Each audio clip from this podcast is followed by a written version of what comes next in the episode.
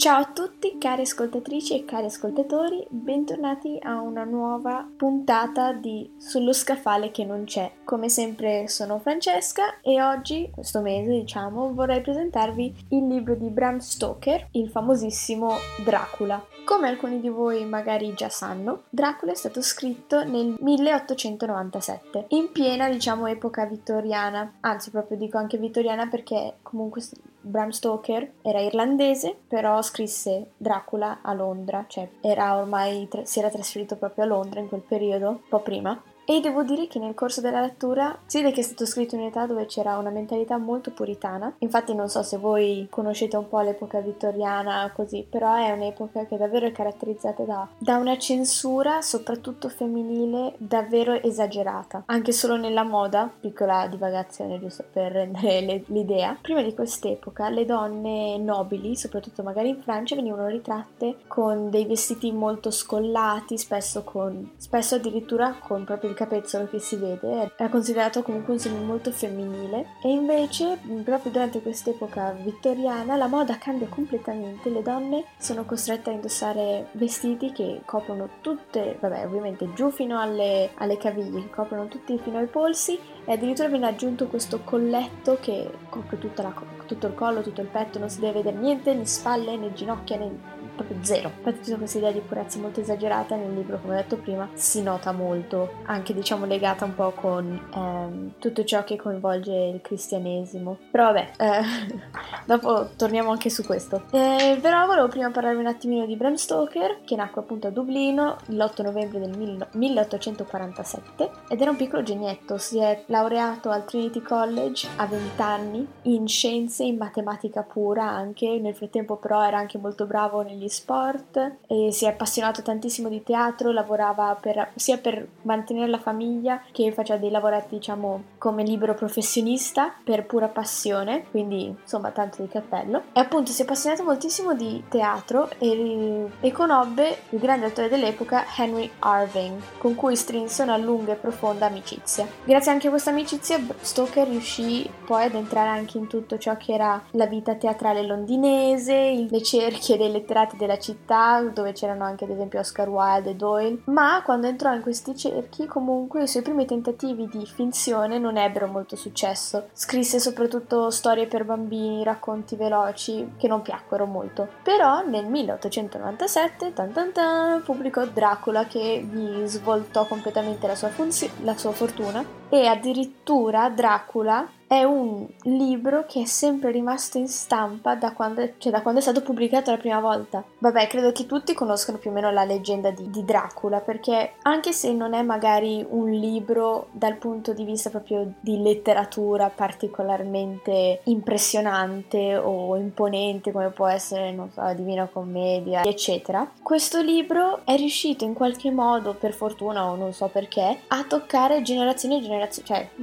praticamente più di un secolo ormai, più di un secolo e ha toccato ogni singola generazione. Infatti si può andare da chiunque a chiedere chi è Dracula e tutti, anche un bambino di 6 anni ti sa dire più o meno chi è. Anche se devo ammettere che leggendo questo libro, la vera leggenda, quindi diciamo il Dracula ver- reale, era abbastanza diverso da come, da come diciamo me l'aveva presentato la nonna o insomma così. Ci sono molti cliché che vengono assolutamente messi in discussione, anche ad esempio molti cliché che vengono proprio eliminati ma non per questo comunque non è un libro davvero, davvero che devo dire non ha tempo, è stato un, un libro che se qualcuno me l'avesse dato e io non, ave- non, sapessi niente di questo libro, di che è stato scritto da Bram Stoker, bla bla bla, cioè poteva essere stato scritto da uno scrittore nostro contemporaneo l'altro giorno, è davvero molto moderno, chiaramente appunto ha queste ideologie vittoriane un po' all'antica, però insomma se anche uno si mette ai nostri giorni a scrivere un libro ambientato in quell'epoca comunque si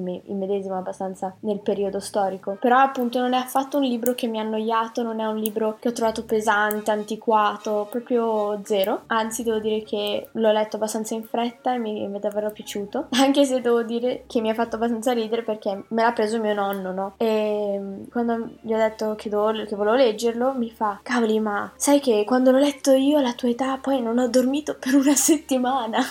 E dico, vabbè, niente, mi ha fatto molto ridere perché cioè, sì, ci sono delle scene abbastanza inquietanti comunque che non sono proprio felici e allegre, però non certo che ti spaventano fino a quel punto, però suppongo che le generazioni siano un po' cambiate. E vabbè, niente, questo mi ha fatto un po' ridere. Quindi niente, tornando un po' al riassunto del libro, abbiamo Jonathan Harker che è, che è diciamo un avvocato che va in Transilvania per concludere un contratto di vendita con un certo conte Dracula. Harker è costretto a rimanere nel castello di Dracula per questa, per questa vendita, ma poi viene anche diciamo trattenuto lì un po' come ostaggio, prigioniero e durante, questo, e durante questa lunga visita Harker si accorge che Dracula non è proprio un essere umano normale. Vabbè, ci sono tutte... Poi quando Dracula finalmente parte perché è ora di andare a Londra, in Inghilterra, Harker viene lasciato lì in Transilvania, non si capisce bene se viene, se viene torturato, insomma, non si sa. Fatto sa che cambia completamente lo scenario e si arriva a Londra, dove Dracula prende la sua prima vittima, che è Lucy, che è la migliore amica di Mina. Questa Mina invece è la moglie o futura moglie di. E vabbè, niente, visto che Lucy comunque è la sua prima vittima, lei inizia ad ammalarsi, stare male e da qui inizia tutta l'avventura, si inizia a cercare di capire come mai sta male, che cosa le è successo. Viene preso in ballo anche Van Helsing, che se per quelli che hanno magari visto il Van Helsing con Hugh Jackman, mi dispiace, ma è completamente un'altra cosa.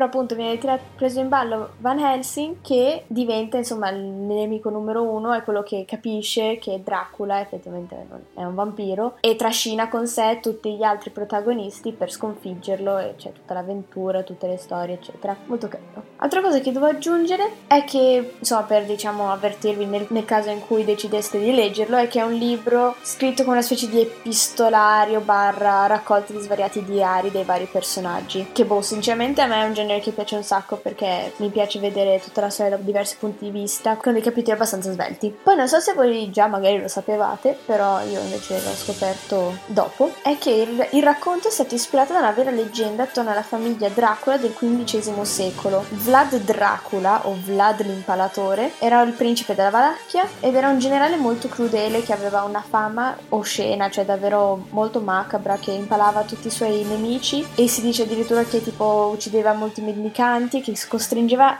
le donne a mangiare i propri figli, che Dio mio non lo so. E vabbè, però comunque il Dracula di Bram Stoker in, in realtà non è Vlad Dracula, dovrebbe essere soltanto un, diciamo, un, suo, un suo discendente che però diciamo ha tra virgolette ereditato i tratti brutali di Vlad. L'altra tematica che io ho trovato molto interessante è diciamo tutto ciò che, vabbè anche perché sono una ragazza, era tutto ciò che aveva a che fare con le femmine, le protagoniste donna nel racconto e diciamo tutto il femminismo che c'è dietro perché in questo periodo c'è inizia vagamente, anzi dopo, dopo il periodo vittoriano vittoriano inizia un po' questa emancipazione femminile, dove invece nel periodo vittoriano è completamente censurato, proprio le donne devono essere o vergini o delle madri, cioè non possono essere, cioè tutto ciò che è lì in mezzo sono considerate dannose per la società addirittura. E niente, io l'ho trovato molto interessante come diciamo discussione, vedere, cioè cercare anche un po' di capire se Bram Stoker era un femminista o diciamo il prototipo di un femminista, perché per alcuni lati devo dire che lo è, per altri invece per niente, però diciamo che è comprensibile visto l'epoca. E niente, appunto io l'ho trovato una cosa molto interessante, comunque una discussione abbastanza su cui sentire svariati pareri. E vabbè niente, siamo arrivati alla fine della mia recensione di questo mese, spero che vi sia piaciuto, che non, non vi abbia annoiato troppo e che magari vi buttiate in questa lettura molto classica ma comunque ve lo garantisco davvero leggera. Grazie ancora a tutti per l'ascolto e già che ci siamo vi auguro buone feste, buon Natale, buon Capodanno, buon tutto quello che arriva e, e ci vediamo tra un mese.